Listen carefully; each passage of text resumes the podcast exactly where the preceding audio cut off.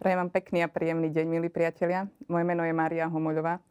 Som z komunity Emanuel, pochádzam z východného Slovenska, z Margecian. A veľmi rada vás budem dneska sprevádzať na poslednej etape na ceste vďačnosti s názvom Byť vďačný v čase skúšky. Je to vôbec možné byť vďačný, aj keď sme skúšaní? Zdá sa to byť nemožné až pohoršujúce, a predsa je to pravdepodobne najvyšší stupeň vďačnosti. Tak teda ako na to? Budeme spoločne uvažovať o zle, o utrpení a zároveň sa budeme aj zamýšľať nad tým, ako žiť vďačnosť aj v tej dobe, aj v tej ťažkej dobe. Smrť, utrpenie nevinných, katastrofy, vojny, zdanlivé mlčanie Boha na nespravodlivé situácie, to je skutočne pohoršujúce. Ani nejde o to, aby sme si to nevšímali. Naopak, Biblia aj církev o nich veľa hovoria. V katechizme katolíckej cirkvi čítame. Ak sa všemohúci Boh Otec, stvoriteľ usporiadaného a dobrého sveta, stará o všetky svoje stvorenia, prečo jestvuje zlo? Na túto otázku, takú naliehavú a nevyhnutnú, takú bolestnú a tajomnú, nepostačí nejaká rýchla odpoveď. Odpovedou na ňu je kresťanská viera ako celok. Dobrota stvorenia, tragédia hriechu, trpezlivá láska Boha, ktorý vychádza človeku v ústrety, svojimi zmluvami, vykupiteľským vtelením svojho syna, darom ducha, shromaždením cirkvy, silou sviatosti a povolaním do bláženého života. Slobodné tvory sú pozvané, aby s týmto životom vopred súhlasili ale môžu ho aj vopred odmietnúť, čo je hrozné tajomstvo. V kresťanskom posolstve nie je takého prvku, ktorý by z určitého hľadiska nebol odpovedou na problém zla. Toľko katechizmus katolíckej církvy. Pri našom uvažovaní o utrpení si povieme o troch pravdách. Prvá pravda je, že Boh nechce zlo. Tou druhou je, že Boh si poslúži všetkým, aj zlými vecami. No a tretia, Božia logika nás nekonečne presahuje. Boh je svetlo a nie v ňom nejakej tmy. Boh je láska. Medzi Bohom a zlom je úplná nezlučiteľnosť. Niekedy sa nám zdá, že Boh nám môže poslať nešťastie. Niekedy sme pokúšaní povedať, čo som Bohu urobil, za čo ma trestá. Ale nie je to tak. Boh neposiela zlo. Nikdy. On je úplne dobrý. V starom zákone sú Bohu občas pripisované aj zlé činy ako trestanie, utrpenie, nešťastia, ale starý zákon nie je plnosťou zjavenia, ktoré prichádza v Ježišovi Kristovi. S Ježišom spoznávame absolútnu dobrotu Boha. V ňom nie je žiadne zlo. Naopak, Ježiš berie na seba všetko zlo, to, čo páchame, ako aj to, čo znášame. Páči sa mi myšlienka, že Boh neprišiel zrušiť utrpenie. Neprišiel ani, aby ho vysvetlil. Prišiel, aby ho naplnil svojou prítomnosťou. V knihe Noc rozpráva Eli Wiesel o svojej skúsenosti so zlom a o tom, ako stratil vieru v Boha. Malé blondiavé dieťa s tvárou aniela, zbožňované celým koncentračným táborom v Osvienčime, jedného dňa obesili tak kde je Boh? A vo svojom vnútri som počul hlas, ktorý mi odpovedal. Kde je? Tu predsa. Obesili ho na tejto šibenici. V úvode k tejto knihe odpoveda François Moriak. A ja, ktorý verím, že Boh je láska, čo som mal odpovedať môjmu mladému priateľovi, ktorého modré oko si zapamätalo odraz smutku aniela, ktorý sa jedného dňa zjavil na tvári popraveného dieťaťa. Čo som mu mal povedať? Povedal som mu o tom Izraelitovi, o tom bratovi, ktorý mu bol možno podobný, o tom ukrižovanom, ktorého kríž premohol svet? Povedal som mu, že ten, ktorý bol pre ňoho kameňom úrazu, sa pre mňa stal kameňom úholným a že podobnosť medzi krížom a ľudským utrpením je podľa mňa kľúčom toho tajomstva, v ktorom sa stratila viera tohto dieťaťa. Sion však povstal z krematórií a masových hrobov. Židovský národ bol skriesený z týchto miliónov mŕtvych. To vďaka ním je opäť živý. My nepoznáme cenu ani jednej kvapky krvi, ani jedinej slzy. Všetko je milosť. Ak je väčší, väčšným, jemu patrí posledné slovo pre každého z nás. Toto som mal povedať židovskému dieťaťu. Ale dokázal som ho len s pláčom objať.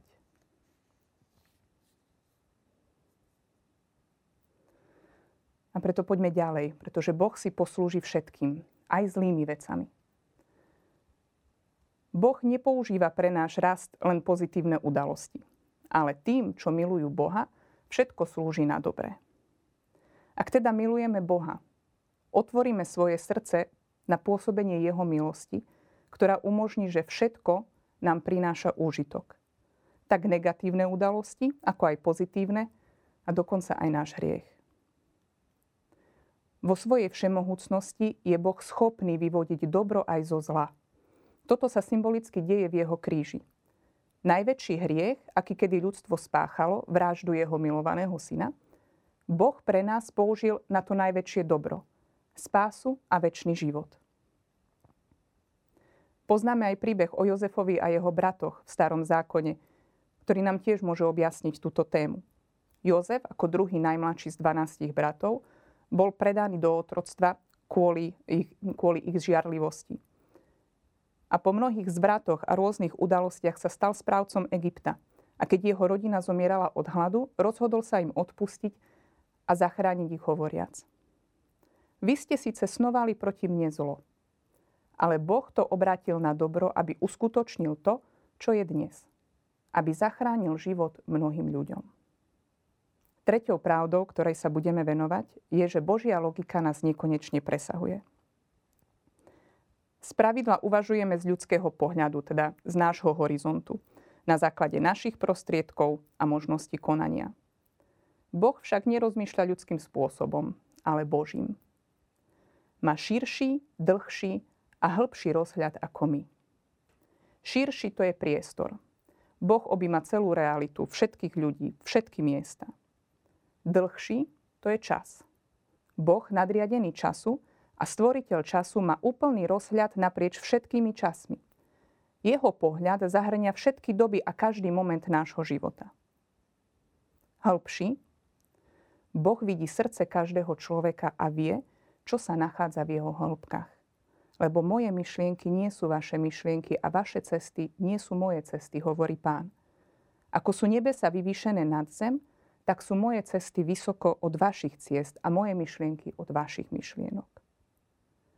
Práve preto je náročné pochopiť Božie konanie. Ak sa nám jeho konanie či nekonanie zdá nepochopiteľné, je to preto, lebo Božia moc nás úplne presahuje. Boh nám totiž dáva vysoký cieľ. Nechce pre nás život malých potešení, ale úplne kompletné šťastie, ktorým je väčší život. Nechce pre nás pohodlie, ale obrátenie. Nie, alebo nie len naše zdravie, ale svetosť. Robí všetko preto, aby sa to stalo skutočnosťou, pričom stále rešpektuje našu slobodu. Tieto tri pravdy, že Boh nechce zlo, Boh si poslúži všetkým aj zlými vecami a že Božia logika nás nekonečne presahuje, som si ja osobne uvedomila a tak prežila si naplno pred 7 rokmi, keď v našej rodine sme prežívali naozaj veľmi ťažký čas. Trošku vám o tom porozprávam. Pochádzam z rodiny, kde mám troch súrodencov. Staršieho Lukáša a dve mladšie sestry, Alžbetku a Aničku. Môj brat Lukáš bol veľmi inteligentný a veľmi chorý. Viac ako 10 rokov trpel depresiou. Ja som tomu dlho nerozumela, a teraz viem, že je to ťažká až smrteľná choroba. Počas tých desiatich rokov sme si prežili ako rodina veľa strachu, veľa bolesti. A ja osobne aj hnevu, pretože som nevedela, o čom tá choroba je. Hnevala som sa aj na Lukáša, aj na všetkých, ktorí mu ublížili a dávala som im za vinu jeho chorobu.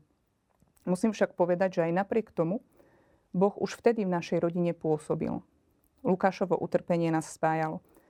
Začali sme sa celá rodina spolu každý deň modliť. Bolo to krásne vidieť, ako sa rodičia zrazu modlia spolu rúženec.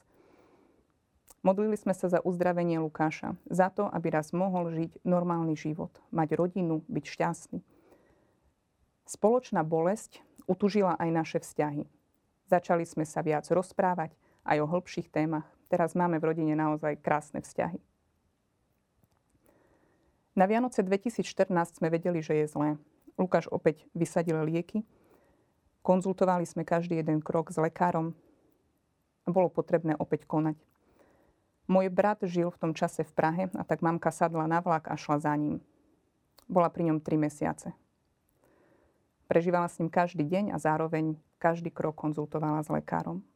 Vďaka týmto trom mesiacom, vďaka tomu, že tam bola, vieme, že napriek ťažkej chorobe, bolesti a utrpeniu, môj brat hľadal. Hľadal pokoj, túžil po ozajstnej radosti. Vieme, že čítal sväté písmo, že prosil Boha o pomoc – Vieme, že práve v posledných dňoch prežíval veľkú ľútosť.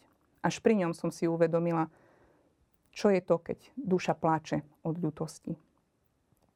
Bol to naozaj ťažký čas, no aj tu nás pán sprevádzal. Ako náhle mamka prišla do Prahy, hneď sa jej tam ujalo farské spoločenstvo a kňaz, ktorí jej boli veľkou ľudskou, psychickou aj modlitbovou oporou. A to moja mamka predtým nikdy nebola v žiadnom spoločenstve. Až raz môj brat odišiel a nevrátil sa. Začali sa dva týždne hľadania, celoštátneho pátrania, čakania, ale zároveň aj mocného vnímania Božej prítomnosti. Uvedomovala som si silu modlitby. Veľmi veľa ľudí sa za nás modlilo. Boli sme cez to všetko doslova nesení v modlitbách. Pamätám si aj na jednu moju modlitbu, keď som prosila Boha, aby nám pomohol nájsť Lukáša. Pamätám si, že som sa modlila. Pane, ty predsa vieš, kde je Lukáš. Priveď nás k nemu, veď ty vieš, kde je. A tam niekde som si uvedomila, áno, ty vieš, kde je. A ty vieš aj, ako mu je. A ty vieš najlepšie, kedy, ako a kto ho má nájsť. A vtedy prišiel pokoj. Vtedy som Bohu všetko odovzdala, nech sa On postará. On je pánom času a On miluje môjho brata viac ako ktokoľvek z nás. A On vie, že ho hľadáme. A keď bude ten správny čas, tak nás k nemu privedie. V deň, keď sa Lukáš našiel, som mala ísť do Prahy a aj ja pomôcť pri hľadaní. V pláne bolo presne to miesto, kde sa našlo Lukášovo telo. Našťastie to pán zariadil tak, aby sme ho nemuseli nájsť my. Keby som vám mala porozprávať o okolnostiach nájdenia môjho brata, povedala by som, že to bolo tak neskutočne riadené z hora, že to neviem ani nazvať inak, iba sled zázrakov. A vlastne chvíľu mi aj trvalo pochopiť, že ono to naozaj Boh koná a my nechápeme, pretože sme prežívali úplne iné veci, ako by sa v takýchto chvíľach predpokladalo, že budeme prežívať. Vnímali sme zrazu súvislosti a načasovanie. Videli sme, ako to všetko bolo a je riadené. Neviem to popísať inač, lenže sme boli cez to všetko takto nesení. Pán nás preniesol cez najťažšie obdobie. Pochopila som, čo to znamená, že keď mu všetko odovzdám, tak on sa naozaj postará. Dotýkal sa mňa, mojich rodičov, mojich sestier. Dával nám pocítiť svoju blízkosť a lásku. My sme nedokázali iné iba chváliť Boha a žasnúť nad tým, ako koná. A žasneme doteraz, keď sa doma rozprávame o týchto udalostiach. Je nepochopiteľné, ale my sme naozaj v tom čase prežívali úplný pokoj a takú vnútornú radosť. Tam, kde by ste očakávali plač alebo zúfalstvo, tam bol pokoj, radosť a nádej. A ja myslím, že to je to nebo na zemi. Že ak odovzdáme všetko Bohu, tak On dokáže z akéhokoľvek kríža urobiť strom plný života, strom plný radosti. A ja verím, že to, o čo sme Boha prosili, aby dal Lukášovi šťastný život, tak ja verím, že Boh to ešte povýšil a dal mu viac. Dal mu väčší život. Boh nechce zlo. Boh si poslúži všetkým, aj zlými vecami. Božia logika nás nekonečne presahuje. V optike týchto troch pravd sa poďme pozrieť, aké postoje máme zaujať práve v čase skúšky. Aké postoje nám pomôžu žiť vďačnosť. Tým prvým postojom je pochopiť, že Boh je prítomný aj v spôsoboch, ktoré nám unikajú. Boh totiž používa všetko, čo sa nám deje dokonca aj skúšky, aby nás priviedol do väčšného života. To, čo sa môže zdať náročné, nepochopiteľné alebo zlé, môže byť plodné podľa nebeskej logiky. To je to, čo voláme božskou prozreteľnosťou. Je to pre nás ťažké pochopiť, pretože nevidíme celý reťazec príčin. V niektorých prípadoch je vidno milosť, ktorú Boh dáva cez bolesnú udalosť. Napríklad sa ukáže, že nepríjemná udalosť má aj vyšší význam – ako napríklad môžeme čítať v prvej knihe Samuelovej, keď Šaul odchádza hľadať stratené oslice svojho otca a toho dovedie na izraelský trón. Alebo negatívna udalosť môže viditeľne priniesť dobré ovocie. Napríklad svätý Ignác z Loyoli sa obrátil po zásahu delovou guľou alebo svätý František z Asisi po ročnom pobyte vo vezení. Ale veľmi často nevidíme význam negatívnych udalostí. Väčšinou ten význam nie je ani viditeľný, ani pochopiteľný. Pochopíme ho až v nebi. Je to moment viery uprostred noci a dôvery napriek všetkému. Náš život je tak trochu ako nástený koberec s dvoma stranami. Vrchnou a tou opačnou. Krásna strana reprezentuje náš život tak, ako ho uvidíme v nebi v celej jeho celistvosti. Tá opačná je to, čo vidíme zo zeme, logika nie je vždy viditeľná. Vezmime si aj príklad svätého Vincenta de Paul, ktorý dostal od dobrodincov farmu, na ktorej veľa pracoval, aby tu mohol umiestniť členov jeho novej kongregácie. Po niekoľkých rokoch súd rozhodol z neznámeho dôvodu, že tento dar bol nezákonný. Svetý Vincent tak prišiel o všetko vrátanie nákladov investovaných do výstavby budov. A takto reagoval. Nech je zvelebený Boh, tento výkrik zopakoval 5 alebo 6 krát so stúpajúcou horlivosťou. Nech je zvelebený Boh. Potom odišiel do kostola, kde sa dlho modlil. Potom túto správu oznámil svojim blízkym spolupracovníkom s týmto vysvetlením. Vážme si, ako veľa sme získali touto stratou. Pretože Boh nám vzal s touto farmou aj spokojnosť s tým, že ju máme a ktorú sme mali, keď sme sem prišli. A toto osvieženie nám bolo ako nežný jed, ktorý zabíja, ako nožík, ktorý raní, ako oheň, ktorý horí a ničí. Aha, Boh nás vo svojom milosrdenstve zachránil z tohto nebezpečenstva. A keď budeme viac vystavení častným potrebám, jeho božská dobrota nás chce pozdvihnúť k väčšej dôvere v jeho prozreteľnosť a priviesť nás k tomu, aby sme jej prenechali tak všetky potreby tohto života, ako aj spásne milosti. Poďme sa teraz tak spolu zamyslieť a možno každý tak v sebe uvažovať a spomenúť si na to, ako prozreteľnosť zasiahla aj v našom živote. Ako nás pán viedol, ako k nám hovoril, ako zariadil, že sme stretli správnych ľudí v správny čas. Ďakujme pánovi za jeho prozreteľnosť, ktorou nás viedol a osvecoval. A rozhodnime sa urobiť vo svojom živote nejaký krok, ktorým Bohu preukážeme dôveru. Nemáme sa čoho bať, veď Boh je stále s nami. Druhý postoj, ktorý nám pomáha žiť vďačnosť v čase skúšky, je pamätať na momenty požehnania, keď sme zarmútení. Všetci zažívame počas svojho života momenty útechy aj zármutku. Útechu pociťujeme, keď nám naše vnútorné hnutia dodávajú nadšenie, oživujú nás, prinašajú pokoj, radosť, dôveru, lásku.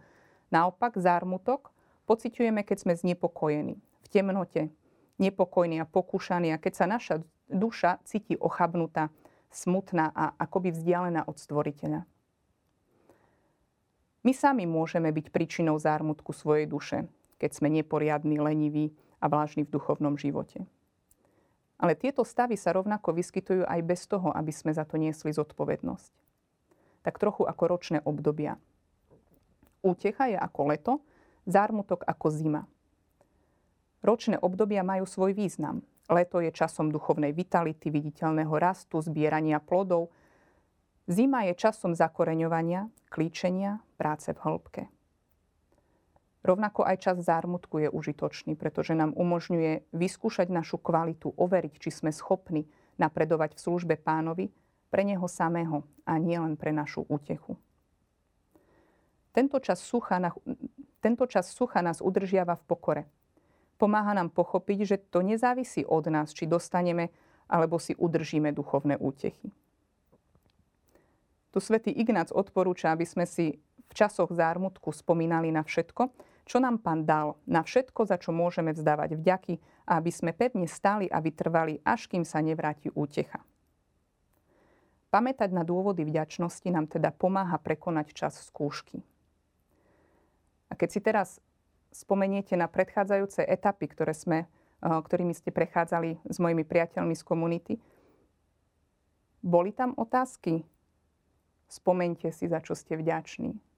Napíšte si zoznam. A to je to, čím sa máme pripraviť na čas skúšky. Ja sama, keď sme s komunitou prechádzali tieto témy, to práve začínala korona, mala som taký ťažší čas. Bolo tam aj zúfalstvo, aj strach. A tak som si povedala, no, moment Majka, bola úloha, poď ju spraviť. Chodila som po izbe a náhla som si opakovala, za čo som Bohu vďačná. Môžem potvrdiť, že áno, pomáha to. A tak poďme na tretí postoj, ako žiť vďačnosť. A tým je veriť, že všetko nám slúži na dobre. Skúšky nie sú darmi sami o sebe, ale v skúškach je dar, pretože je to prítomná Božia milosť.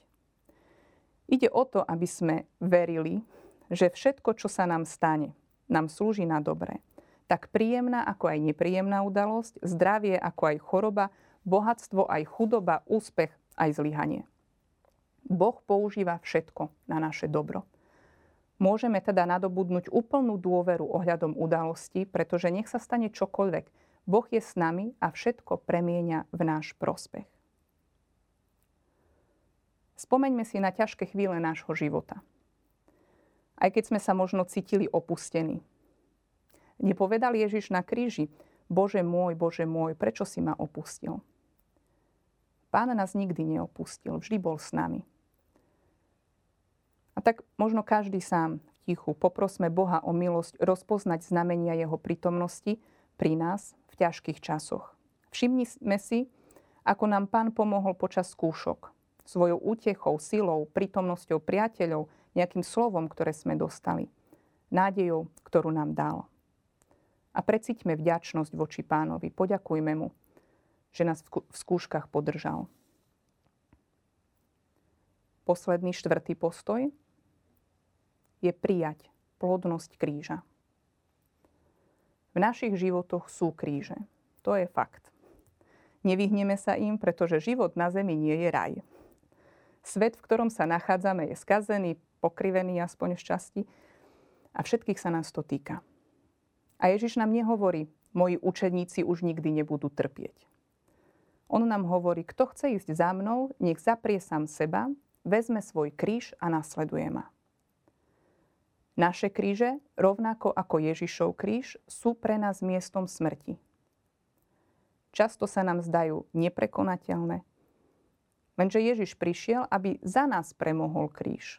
Objal kríž, aby sa zo znamenia smrti stalo pre nás znamenie života. Ježiš premieňa zdroj smrti na zdroj života. To je jazyk kríža.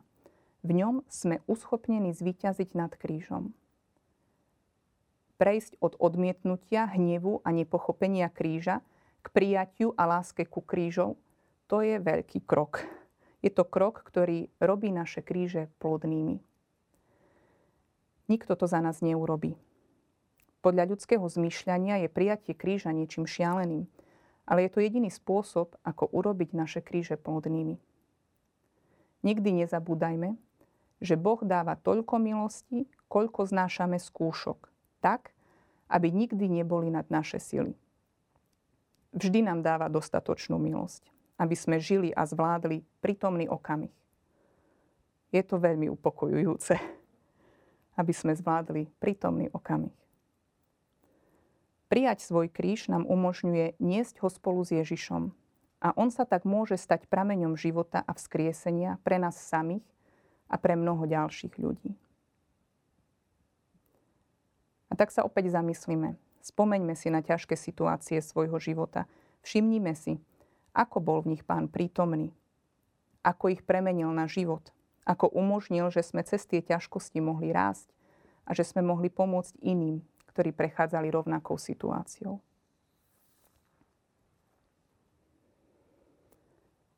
Pane Ježišu, dnes ti dávam ťažké kríže môjho života. Viem, že zlo tohto sveta nepochádza od teba, ale že svet je skazený hriechom, že celé stvorenie sa zvíja v pôrodných bolestiach kvôli zlu. Chcem ti znova vyznať, ako pevne verím, že si dobrý. Ďakujem za tvoju dobrotu. Prosím ťa, nedopusť, aby som si myslela, že by si ma mohol prísť trestať alebo že by si mi posielal skúšky – Viem, že ma nikdy neopustíš. Že aj moment skúšky je momentom milosti.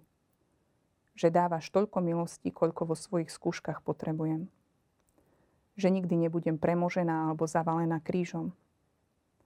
Ďakujem za tvoju prítomnosť v skúškach. Ďakujem za to, čo ma učíš, aj za skúšky. Ďakujem, lebo prichádzaš zmeniť moje miesto smrti na miesto života.